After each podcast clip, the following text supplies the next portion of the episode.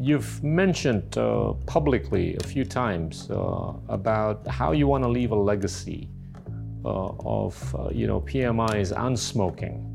Talk talk about that. You know, going smoke free. The question is how we can use the science and the technology today to address it, to have a product for the people who otherwise, in our case, would continue smoking. Inilah Endgame. Hai teman-teman, hari ini kita kedatangan Jacek Olczak, pimpinan dari Philip Morris uh, International. Hi Jacek, thank you so much for coming on to our show. Hi Gita, thank you very much for having me. As as usual, you know, I usually start off with uh, simple questions about how you grew up and what got you interested uh, or what sort of subjects uh, interested you in early days all the way to your university days and how you basically became what you are today as a captain of industry. So I was born in uh, Poland last century, obviously. It was uh, 65, 1965. I was uh, educated almost uh, uh, for the whole educations when Poland was still uh, the communist regime. Um, right. And just at the about the last year of my university. You had, you know, Solidarity, Berlin Wall, first free elections, and you know, Poland uh, moved to the democratic system, essentially liberalizing economy. And uh, I was lucky to be born uh, or finish university at the right time. So you know, you have to imagine when I entered university in Poland, we didn't have passports, right? So we we're not free to to travel. Um, my uh, parents uh, were investing in the after-school activities, uh, which was essentially English classes. But at that time, you didn't have really access to any English news media, and uh, you know, actually, even not too much of a literature or you know any science books, etc. So it was a little bit a pretty, you know, one could say uh, useless investments because you can learn in English, you will never have a chance to practice. And then boom comes the miracle, the system collapses, and you know they gave me a passport so I could travel. Uh, so I finished wow. economy, I studied economy, and uh, you know you might be laughing, but I watched that movie, uh, The First Wall Street, right, with uh, right? With Michael Douglas. Yeah, Michael Douglas, the Sheens, etc. Yeah, and Gordon Gekko. Yeah, absolutely. and uh, how could you? How could anybody forget that movie? So you know, I was that you know still a young, you know, person, young student, and I watched this movie, and uh, I start liking this way, this world of finance, and I also like the way they, you know, they were dressed I don't know if you remember there was this uh, double double button uh, uh, suits, etc. Sure. So I thought, you know, I watched this movie in a cinema in my hometown, and I said, you know, what I want to be a person like that.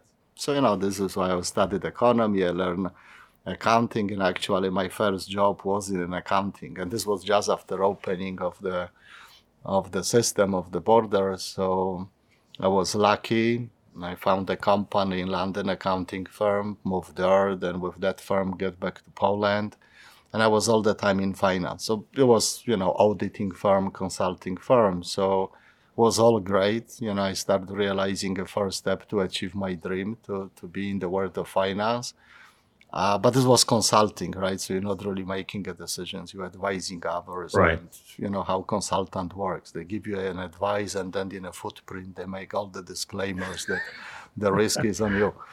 Uh, and uh, Philip Morris at that time was looking for the head of the finance department in the very small uh, office in Poland. It was less than 100 people. Um, so I thought, uh, yeah, you know, why don't I try myself to be a head of the finance of the small office? So, so I started, and I actually thought I come to Philip Morris for like a you know couple of years. I learned right. something, and then I hopped to to to, to another company. Uh, this was in 1993, right? When you joined? Yeah, that was 1993. Okay. So essentially by 1996, 1997, I should be changing uh, jobs and uh, going to another company and I have to said say that I failed with this objective because I stayed here for 30 years. And, uh, you know, the long story short, you know, from finance, uh, finance I moved to operations, to the manufacturing.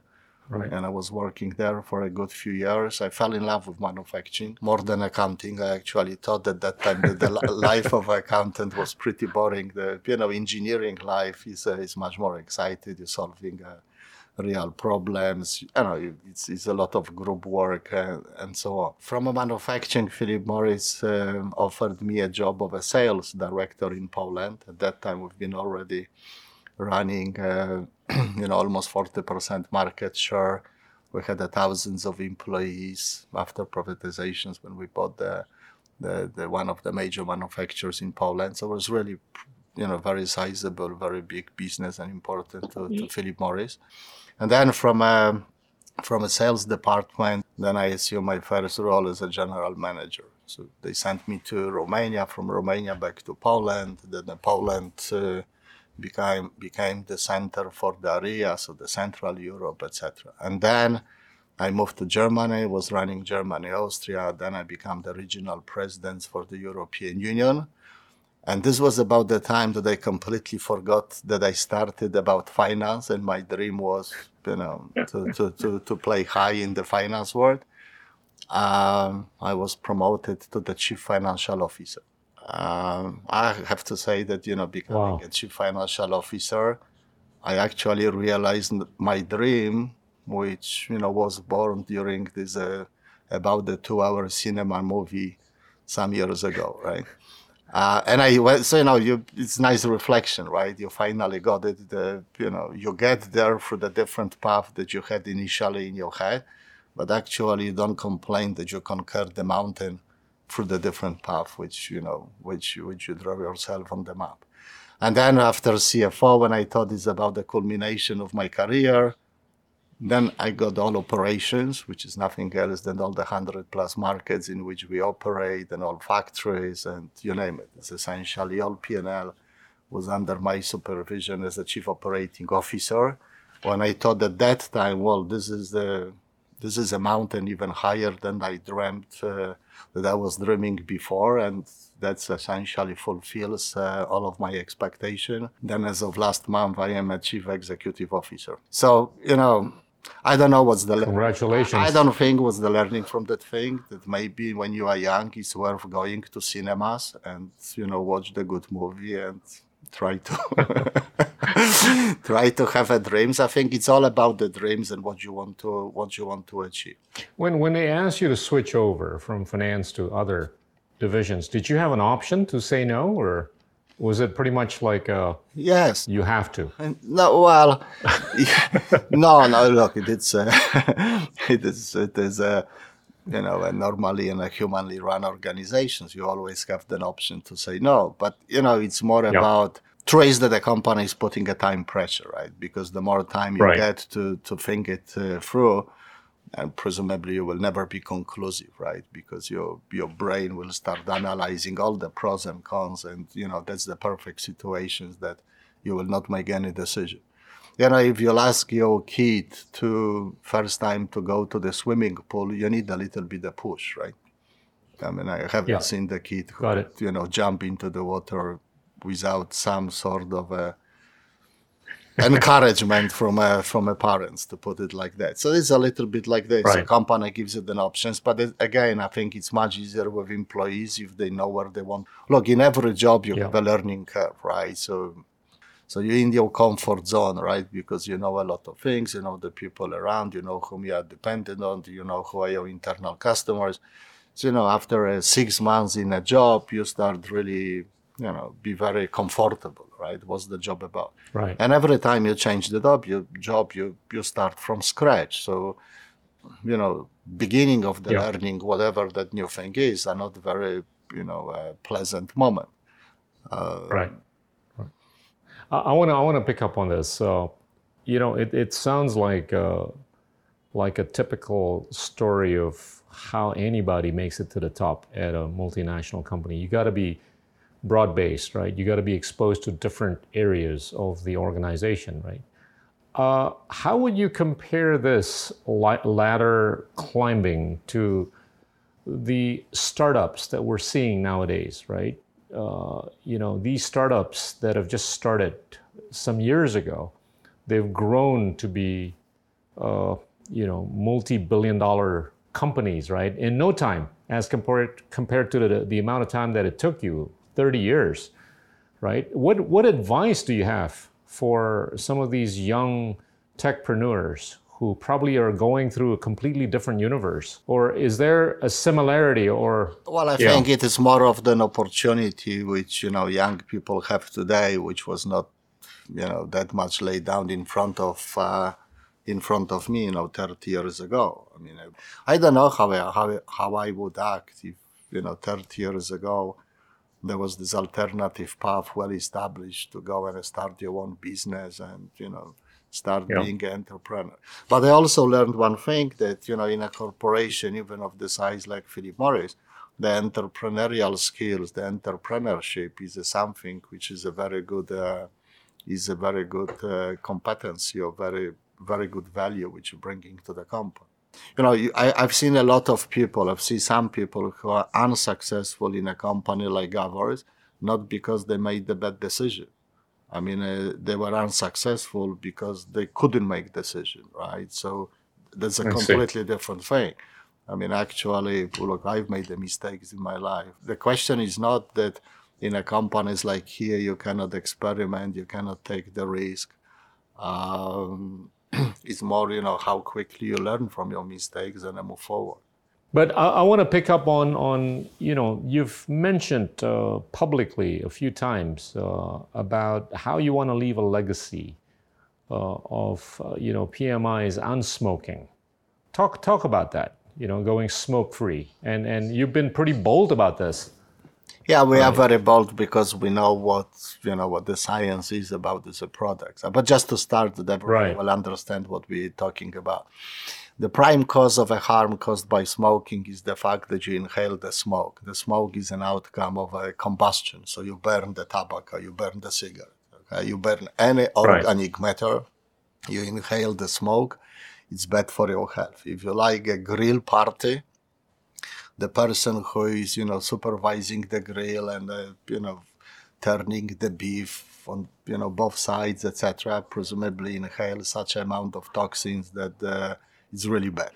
Okay, so that's the that's this is how the nature works. You burn something, you inhale the smoke, bad for your health. But there is another aspect of that thing, right? I mean, uh, people use cigarettes because they like them. Okay, it's difficult to understand for the non-smoker, and the non-smoker shouldn't start smoking because you know of the health, etc. We we all know this whole thing. But for the smoker, they like smoking. Okay, despite the fact that people are that smokers are aware of the risk uh, associated right. with, with smoking. so you know, many many years ago, when we said, okay, cigarette is causing the harm and these are these diseases, whether it's respiratory or cardiovascular or cancer, etc., as an outcome of, uh, of, of smoking, is there a way to design that product or, in, or, or come up with the product which is as much as possible reducing the negative consequences but somehow retains the pleasurable component of that thing. Okay, and that component, frankly speaking, is uh, very much coming from a nicotine, but is also the ritual, the hands mouth, hand uh, hand to mouth movement. You know, all of all, of these things. So nicotine is not really an issue with a cigarette. It's not the prime cause of harm. It's all the what we call the tar I add all the other components which you have in a smoke. When we change the process and we don't allow the tobacco to be burned, but we heat it to the very precise level of temperature so as not to trigger combustion, but enough to release some flavors and nicotine which naturally occur, occurs in a tobacco, you're coming with the product like, you know, our IQOS, the heat not burn uh, product that you have an aerosol which has some similarity in terms of a taste to the burned cigarette, but you reduce the exposure of the human body to the toxicants by 90 to 95%. So you have a significant reductions in exposure. I think there is enough of the science, and this is not only you know our science, but the, you know scientists from governmental agencies like Food and Drug Administrations in the US, in many other places, which will tell you it's absolutely, absolutely fair to assume that if you have a, such a drastic reductions in exposure to toxicants, you also should uh, change uh, uh, over, you know, over a period of time. Uh, essentially, you have a less risky product, right? I mean, it's not a risk-free, has a nicotine. Nicotine is addictive, but nicotine as such doesn't create the problem. It's the other substances which creates the problem. You significantly reduce the other substances, you have a much better product. Obviously, always the best des- decision for a smoker is to quit smoking altogether. However, we know that the consumers are not doing this whole thing for the variety of reasons. But to be very right. frank, we all know that, you know, we should sleep longer, we should have a more physical exercises, we should eat better, we should drink less, etc. We should have less stress and you know, if you fulfill all of these conditions, you will improve uh, your quality of life. The reality is people don't do it. So now the question is how we can use the science and the technology today to address it, to have a product for the people who otherwise, in our case, would continue smoking. Because even WHO, in their own right. estimates, they will tell you that, you know, five, ten years from now, you will have the same, if not more, smokers than exist today because you have a growth of the population. And even if some people decide to quit smoking, still majority doesn't, they, don't quit smoking. And therefore you need a product for them. So legacy, when you ask about the legacy, we start with the product six or so years ago. We had we had science, we had the technology, but we're missing a last component. Will consumer accept the product? And you know, this is like a little bit like in a pharma industry. You might have a great pill, great medicine which addresses the problem, but if you don't want to take it, if you don't want to swallow it, you're still at the square one, right? I mean, so you know, right. the question is, will consumers, will smokers adopt the product? So six years ago, we had absolute zero, no, no sales of this product.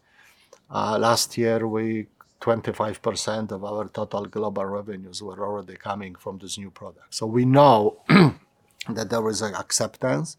Okay, many people still uh, have a confusion. You know, the product contains tobacco. It has some some look generates aerosol. That aerosol look like a smoke, so it must be a smoke. You know, it's all of these things needs to be explained. Um, but as I said, 25% coming uh, of our total global revenue coming from this product. So my legacy and this you know word can be used in, in this uh, in this context. You know, five years from now, I think Philip Morris has a really very high chances of having more than a 50% of the revenues coming from this product.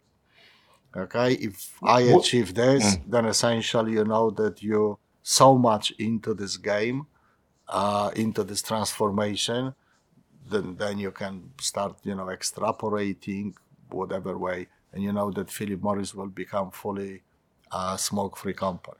There is another aspect of that thing which we also have right. you know shared with the with the public. I think in the next five years we can generate the first billion of dollars coming from the products which have nothing to do with the nicotine or tobacco because once we've been developing a product oh. like IQOS, really develop a lot of internally, a lot of expertise about inhalation, right? So how the inhalations, how the respiratory uh, system works in a human body. When it comes to the tox assessments, you know, depends which substance you inhale, what impact does it uh, create for your lung in terms of the efficacy. If you inhale a substance, how quickly that some substance is becoming uh, biologically available in your bloodstream, right?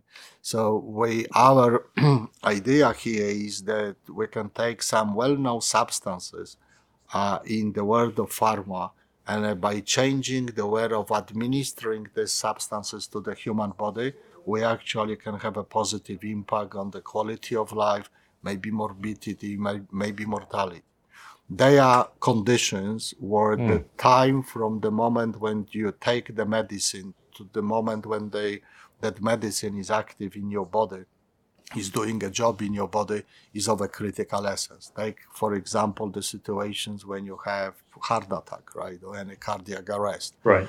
Uh, you know, there are some medicines which are being giving you you know, the moment when the ambulance uh, arrives to, to help you. But, but the way they are being administering to your body is usually through the digestive system. In the digestive system, you work through the digestive system, you wait for the bioavailability of a given substance for 20, 40 minutes or longer. The same substance delivered through your respiratory system, i.e., through your lungs, have a bioavailability in 120 seconds, so two minutes. So this definitely has a you know income on the uh, outcome, but it drives the positive, the positive outcomes. So you say there's a company which started as the cigarette, and we definitely the global right. the global leader here, and we have a great brands and a lot of local brands like in Indonesia, etc. We know how to make the top quality cigarettes. We know that we need to address the problem of a cigarette of a smoking so we're going to the heat not burn and other alternatives, but you know, all with the objective of significantly reduce the exposure and help consumers uh, if if they don't switch, if they don't quit, to to definitely go to this better alternative. But then you know you develop capability in the company which you realize you can use for many other purposes. So I just give you know right. a, a, couple of examples, but it's really very exciting that you know you, the, the, you your opportunities. We didn't have that opportunities, you know, in front of us five years ago because we didn't have a capability. Now we have a capability. All of a sudden, the world is uh, the the world uh, uh, gives us this, uh, the, you know, this new opportunity. When when you launched this new product about six years ago, you you decided to launch it in Japan, right? Yeah, you need and why why was it Japan? Out of curiosity. Yeah, because you need to start somewhere. Okay, this is the the proper answer to these questions. Look, we operate in so many markets, so ultimately right. you know that, and then the product is designed. This and other versions of the product are designed to, are designed for the purpose to make them available, affordable, understandable to essentially one billion smokers, uh, all smokers, which which are there uh, in the world. Right. So uh, you know, then you need to start somewhere. So you go into the market where first it's easier for us. I, we have an infrastructure, we have a sizable combustible business. Um, from a trade channel perspective, you have a convenience stores, you have a digital, you have a vending machine. So it's a complexity in which you also want Got to it. test it. And you know, it has to be sizable. So you know, you really try to run the right. experiment at scale. So we did it. We started actually in one city in Japan, and uh, about a year later, we expanded nationally. At the same time, we opened one country in Europe. It was Italy, in the city of Milan. And uh, we also ran the same test. You know, when we were going to the market, the marketing research researchers which we had available at the time were giving us a conversion rate if I remember, somewhere in the 30 plus percent, which means from 100 people who will buy the product, 30 plus percent will fully use this product, which means they will stop smoking cigarettes uh, at all. Now, when oh. when we went with the, and this was enough for us mm. to press the button and said, okay, we start, and on the go we will start improving the product. Actually, when we launched the product, the conversion rate shot up to 60 70%. Now in many markets, we had the 80 plus percent, which is unheard of rate of conversion with any alternative products. If you take a smoker, you give him or her one of the alternative products, how many of the smokers will fully stop smoking cigarettes and will just go to this product? And so IQOS is really spectacular on this one. So, you know, we've been encouraged by the research, right? But this right. is, you know, always sort of artificial setting and absolutely overwhelmed by the in a positive sense by the success in the in the marketplace.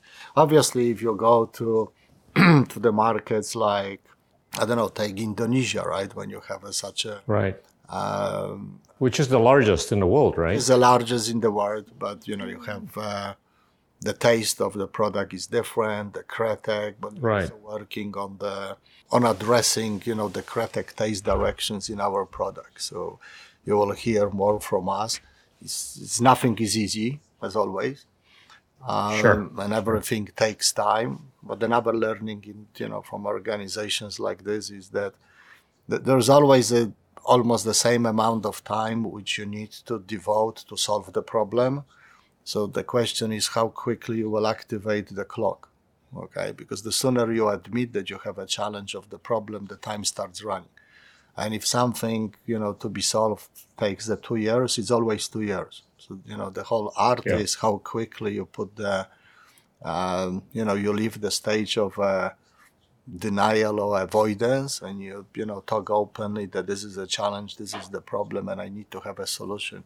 You put the resources and, you know, sooner or later you will have the solution. So it's very critical, you know, to admit where is the, you know, very often companies will try to defend their business model or uh, or the trends, etc., yeah. and they completely miss the boat. I mean, we all have heard about the Xerox, right, in the past, uh, which missed the big thing. Yeah. It's not that they didn't know, that they just didn't want to accept the fact that there was something else which may completely ruin that business. I mean, it happened to Nokia, right, in a yeah. I mean, there are many other companies. Oh, they used, to, used to make tires, right? And they made handphones. Yeah, so it's not that they, exactly. Yeah. So it's not the situations when you are taken by surprise, you know, with the phenomena which was not known to, to other people. Everyone knew about this whole thing, but only a few people were acting, and the other people didn't want to accept that, you know, the world is changing, the technology is changing, gives you the new opportunity, and you really go and, uh, and adopt it. I mean, look how much time we have lost on the climate conversation, right? I mean, the first, yeah. first five, ten years was the classical stage of denial. Science is not conclusive, and you know everyone. Well, there's still quite a lot denying. Yeah, yeah, yeah. But look, that, but that's the worst, right? Which always happens to us as right. humanity. That we, we look, change is not, you know, is not a fun. Change is not, you know, ne- never comes with the pleasure from a day one. But uh, denying a change actually comes with a lot of pain. I mean, I have today, we have today even, you know, there are markets where people don't want to recognize that, you know, other smoke-free alternatives, non-combustible alternatives are better products than a cigarette. And, yeah. you know, okay, we have to keep on having a dialogue, have a conversations, talk about this whole thing. But you know, telling me today that IQOS is the same as the cigarette is like telling me that the earth is flat. And you know, this this is not, not the you know, it's not the fun in a sense that they are smokers who, if sure. they would have an access to information, if they would have an access to the product, can make their decisions. I mean, a human, at the end of humans, at the end of the day, are making a, a lot of right, a lot of smart decisions, providing they have all access to the information, they are getting educated, they are being right. explained, etc. Okay, so um, so this is where we are. So the stage of denial. I mean, you know, we always waste the waste the time. Okay, and this is the only thing yeah. which, frankly speaking, you never can get back because you know, we are living longer, but, you know, each of us have its own life expectancy, whatever it is, 80, 90, 170 years. But this is a very, there is the definite amount of time which you have in front of you, right, for your life.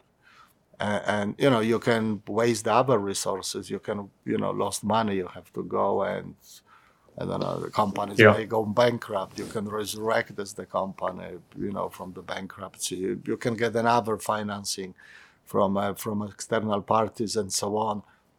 So money you can recover. It's it's there, there is a path to recovering the financial resources, but there is no path to recover the time. So lost time is a lost time.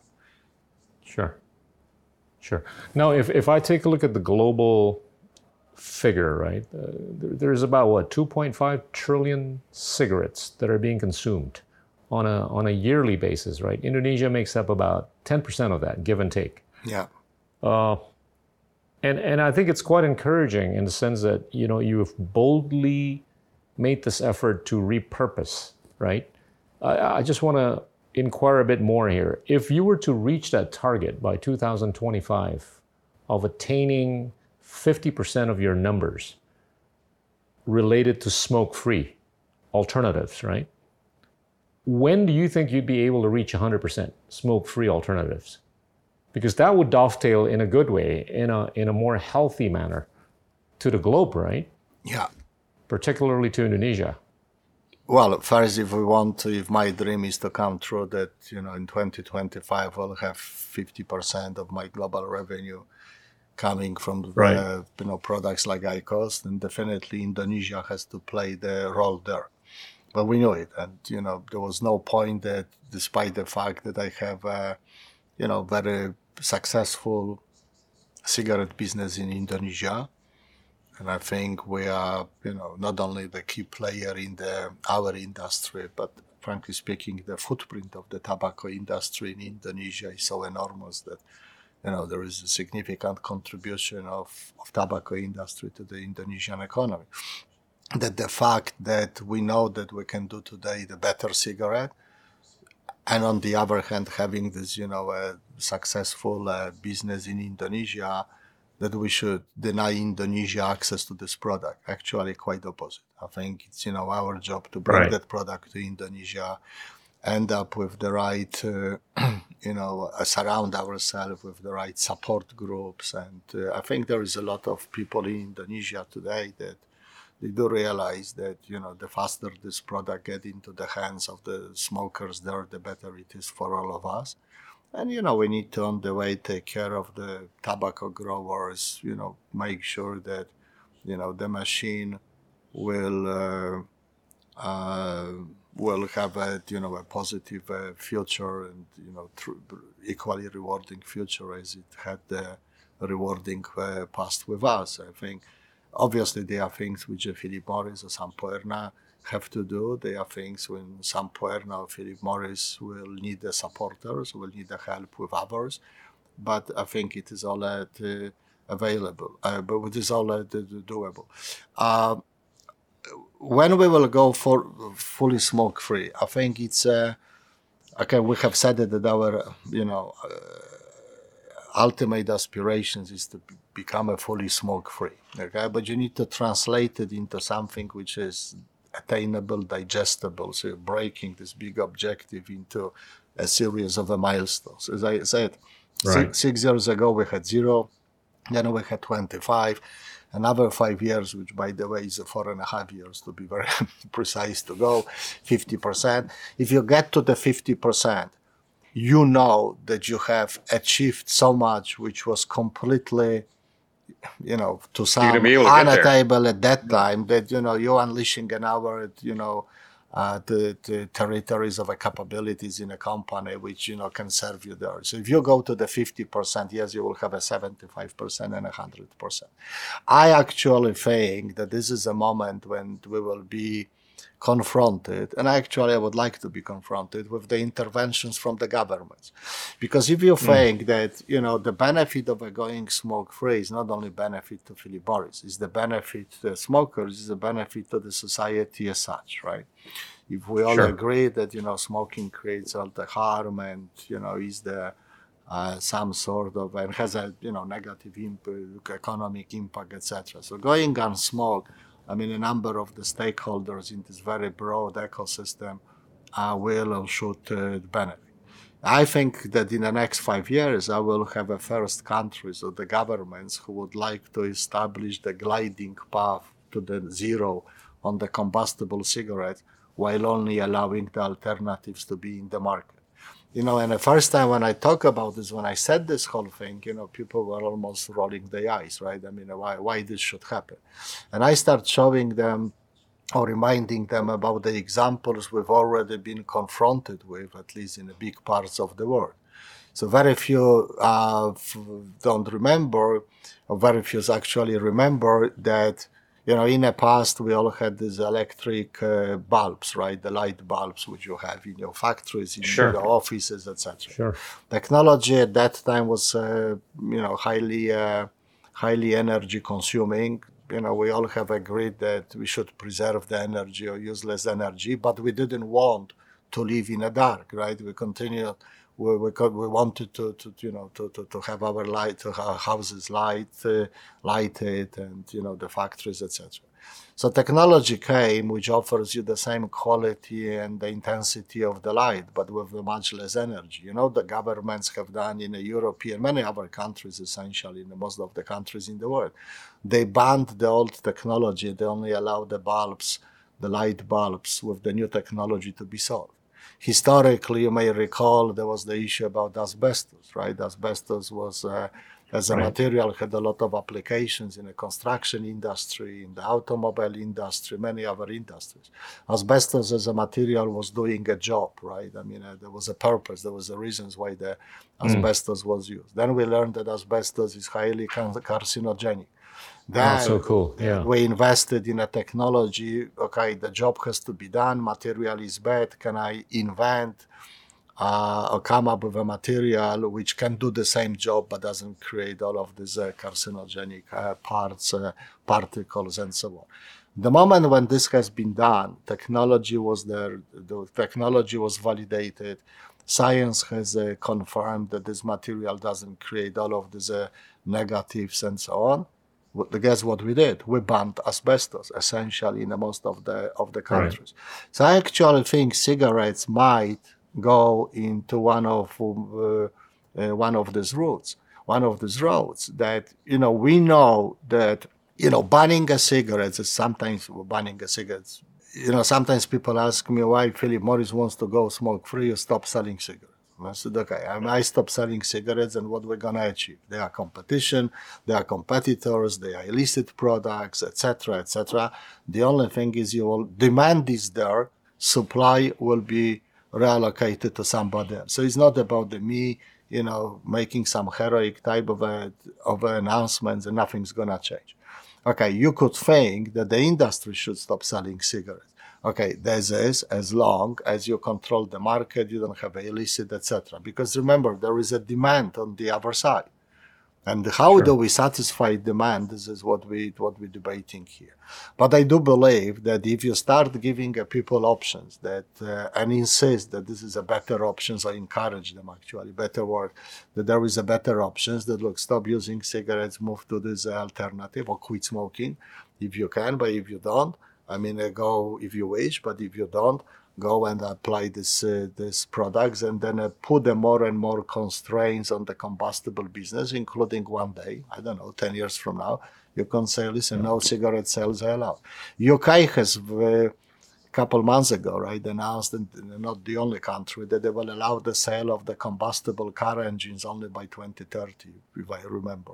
Yeah. So, you know, that sort of the thinkings that the better product has to replace the worst product and the worst product actually yeah. has to disappear from the market is a very sensible to me a solution but then obviously requires a very serious conversation okay what do you sure. do with the factories what do you do with the growers what do you do with sure. the trade who will be impacted to what extent and what are the mitigating uh, strategies how much of your top line are you actually allocating for research and development so that you could actually pivot to more of these alternative, you know, non-smoke or smoke-free products? Well, uh, our entire sort of annual research and development budget is almost at the 500 million dollars level, and 99% of this budget is behind this product.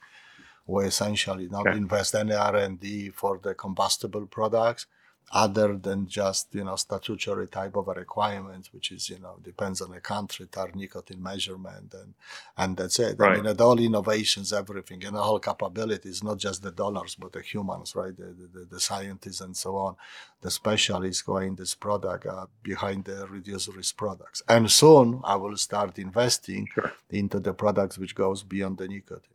This is even more uh, because three quarters of my total commercial spend uh, on a global basis today is spent behind the new products. You know, I have a 25% revenue coming from a new products, but I spend 75% of my commercial resources behind this product. Right. Because I believe this wow. is a product which, you know, makes sense to invest into is a much better proposition, as I said it, for a smoker, for a society, for investors, all the other shareholders. So I, am I'm, I'm seriously, I'm, I'm very convinced that this is the right thing to do. And, yep. uh, you know, smokers, as I said, we are so much encouraged by, you know, smokers in many countries. So when they have an opportunity to, you know, to try product like IQOS, but the other products in the categories as well, and they actually take these efforts and they stay, and you know, we have we have a lot of great stories when the people will write to us smokers, right, former smokers, because now they're IQOS users. You know, when people are using the language the IQOS changed my life, that's it's really touchy. Huh? That's that's that. Yeah. you know, you a, a good chunk of your organization relates to manufacturing, right? And, and we, we hear of you know robotizations taking place within the manufacturing spaces.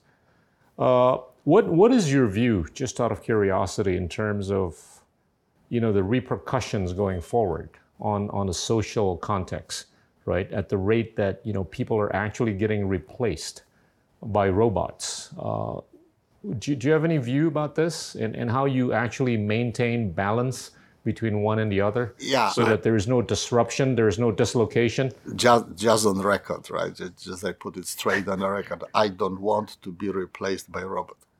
Okay, that's me. Okay, I don't. Ma- okay. I don't mind a robot sitting next to me and you know helping me with you know some of the tasks, analyzing the data data faster, seeing the things that maybe my brain itself will not see it, but with the help of some, I don't know, artificial intelligence, etc., we could really, you know, process the things faster, etc. There's the whole role in automations and robotization.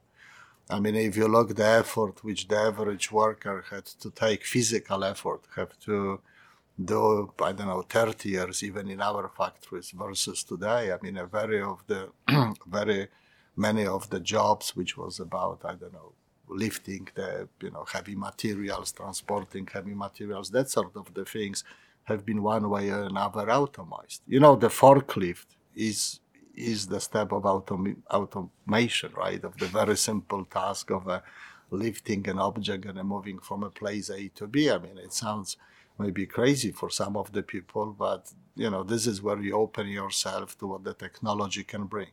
But I don't think the question is about the automations or the robotization, which is uh, replacing human. It's more finding the way where the humans can benefit from the fact that you know our life can be can be easier and we can achieve more or you know do more things at the same time.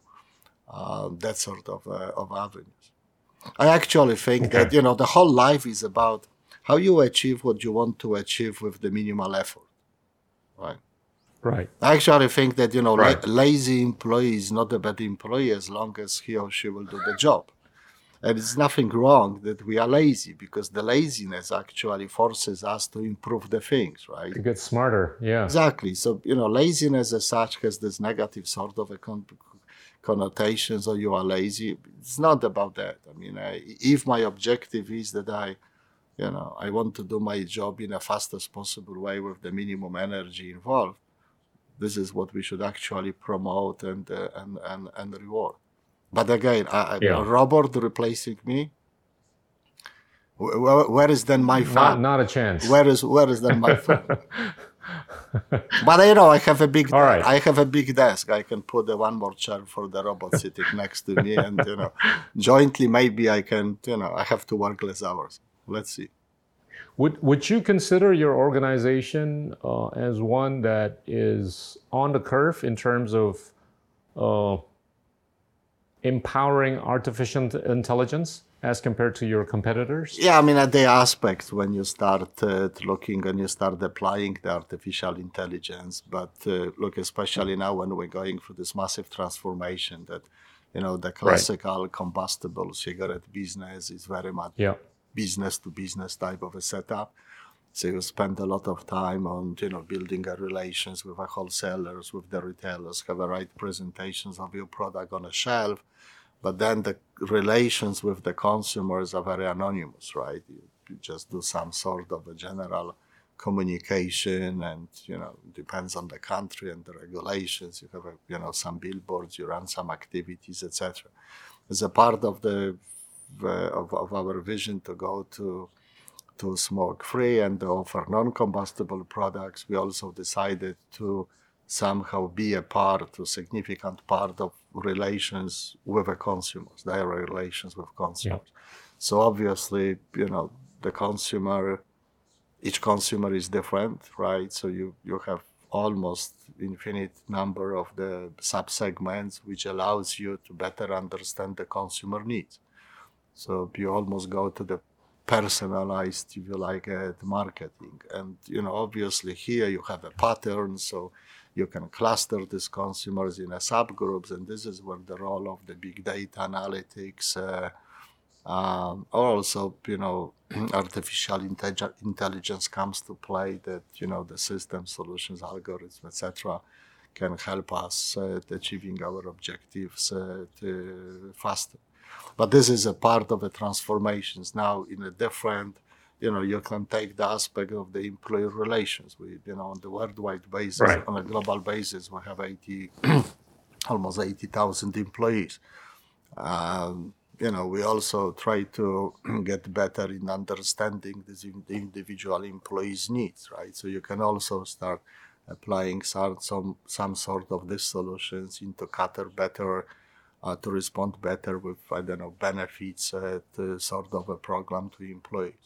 As you know, I mean, uh, we in many countries we have a lot of relations, where actually, you know, sizable relations with the farmers community I mean, we're running experimental farms today in uh, Brazil, which allows us to grow tobacco two, three times a year on the on, on the farm when we're taking an advantage of the farming conditions, but also apply quite a lot of technology in order to you know grow this tobacco with the minimal, if possible, impact on the environment.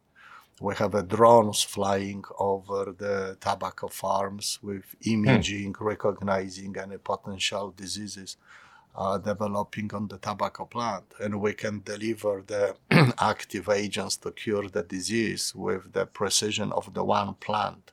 So, you know, you obviously have the huge, you know, uh, benefit of using right. less, much less of the crop protection agents it's obviously lowering the cost, has a much, much lower impact on the environment and so on, but actually, you know, drastically increasing the yield, uh, i.e. how many kilograms of the tobacco the farmer can produce from a hectare of land. But in order to get to tech technology, uh, you know, you, you, you need to invest in a digitalization. It's not just the technology that the drone with the high resolution camera flies over the field. Somebody has to teach the the system, how to recognize mm. the specific disease and what are the observable by the com- camera changes in, in color, for example, of the leaf, which will, with the very high right. probability, indicate that there is a disease on, the, on its way. So you have a num- many of these applications. You cannot really, you know, some companies think that, you know, you can just impose digitalization on on the yeah. company, you know, operations. I think actually you need to. Uh, it's not about the you allowing or not, right? Because you always, as the company, if you want to stay on the top of the game, you always have to be the best in class in whatever you think is yeah. the is the core to, to, to, to your business and technology or use of technology can give a lot of advantage. So either you grab that advantage and you continuously stay on the top, or your competitor will you know will take yeah. it and you can become obsolete so it's a part of the game so whether you like the digitalization or not it's completely irrelevant. It's, it's, it's, it's like you know you cannot run the business today without using computer. But you know when i right. started 30 it's... years ago you had one or two pcs in the office and this was the magic and everything was on a paperwork. And uh, look i am still fluent in how to use calculator. When I talk to my 14, 13 years old uh, son, he first doesn't understand why you need the calculator because iPhone has it on. And on the top of this, he figured it out that you don't have to press buttons on the iPhone built-in calculator. You just ask Siri how much is five times seven. So it's, it's a completely different, it's a completely different world. I'm, I'm, I'm not unlike you. I mean, I'm, I'm very much like you. I used to be an accountant too, and I still use a calculator. you know, the commonality between you or PMI with other successful companies would be that, you know, you all spend a good chunk of your resources on research and development. And that, that allows you to pivot, unlearn and relearn and repurpose, right? And, and that's how you make yourself a sustainable, you know, going concern. So historically, if you look, look, it's a Philip Morris is a publicly traded companies. We had all our, you know, responsibilities to our shareholders and generate the returns, etc. And I think the really big decision was that, you know, historically we start carving part of our resources, investing into the science, something which we'd never know at that time whether we will be right. successful. Uh, we didn't know at that time, even if we are successful, when we will be successful, for how long we need to invest. All of these things were, you know, a set of assumptions. But you know, you had the, you had the courage, you had this entrepreneurial spirit, uh, and I think we played very well because, you know, for all of these years of a heavy investment behind this product, we paid regular dividend to our shareholders. What more important, we actually increased the dividend year on year. So we tried to do right. all of this investment phase and a transformation and as much, you know, quote unquote, immune our shareholders from, you know, the fact that we're changing that model. It may require uh, you know some investments up front. Actually, we had a very good reception, so great support coming from our from our uh, investors. That the moment when they learned right. what this innovation is about, there will be uh, years of uh, investment. Actually, we get a lot of encouragement from them to to really run that business, run that company in the long run for the long term. And we know that we're doing the right thing and you know you have if you have that perspective because again you see where you want to go and and and and, and you really sure that where you want to go makes sense that this is what i want to achieve this is my ultimate objective um, then all of your decisions are becoming uh, you know a bit uh, easier uh, because you see this perspective, right? So, in the moment when we said we want to go smoke free, and I think this is what differentiates uh, still Philip Morris International from uh, many other tobacco companies that we're not offering these products as another extension of our, you know, of our cigarette portfolio. We actually encourage smokers to switch fully to this product. So we right. we actually don't mind at all don't mind at all if, if you know Marlboro, GSAMS, or whatever user smoker yeah. will completely stop using this product and move to this product. We actually think it makes sense again from a smoker's perspective, from a company perspective, for the population as such at large. So, and that, that you know, but it sounds like a very, very small uh, difference versus how the other play today we've, we've come to the, the last question of our interview or chat here. Uh, and, and this is typical or characteristic of what we typically talk about the end game for Indonesia or the world in 2045, right? And, and one of the few things that we've like to talk about is, is the climate, right? And, and how do you think we should get the Gen Z members excited about not only conversing, but also doing what's necessary to keep the planet, you know, as healthy as can be. Look, um, every generation has the, you know, has the has the big role to play, right? I mean, each of us individually, we take a seven plus billion people. I mean, each of us have a role to right. play. I mean, I don't think it's as, unfortunately, things are not as simple as one could wish. So we usually try to approach this problem through it's not me, it's others, right? It's you and you should change. I am okay. Industry should change. You know, we put a lot of pressure on the oil and gas and you know the energy companies, and rightly so. I think every company has a you know right pressures from the from its shareholders, stakeholders, etc. Will you know will help them going through this change, but it's also us, right? I mean, we're using the energy Okay, it's not oil companies which are using the energy. We're using the energy so we can help something. Look, one of the small issues right. which we have in uh, in addition to, to the harm created by smoking in, in our business, is uh, cigarette butts, right? And Yeah. okay, cigarette butts are not the main pollutant in the oceans and the waters, etc. But yes, I mean we Sure. shouldn't be, we shouldn't have a buds in this place. Now, we're not throwing these buds on the street, right? These are the smokers who, you know, use the product and extinguish the cigarette on the pavement and, and leave it there rather than it disposed in a way that, you know, the cigarette butts can be neutralized or uh, reprocessed or whatever. But, uh, you know, we have a programs when, you know, we try to, it's difficult to say educate the smokers, is to make them more sensitive, right? And we ran the few, Right. few campaigns more as a, on a test basis so far, but, you know, then COVID came, etc. So quite rightly, your attention is somewhere else. But we, we had as a tagline, the world is not the ashtray, okay? Or the, the earth is not an ashtray. So don't don't throw these things. And you know, we know how to behave at homes, right? It's always, you know, makes me, you know, thinking that, you know, we will not throw the cigarette butt on the floor in your house, right? We would not do it.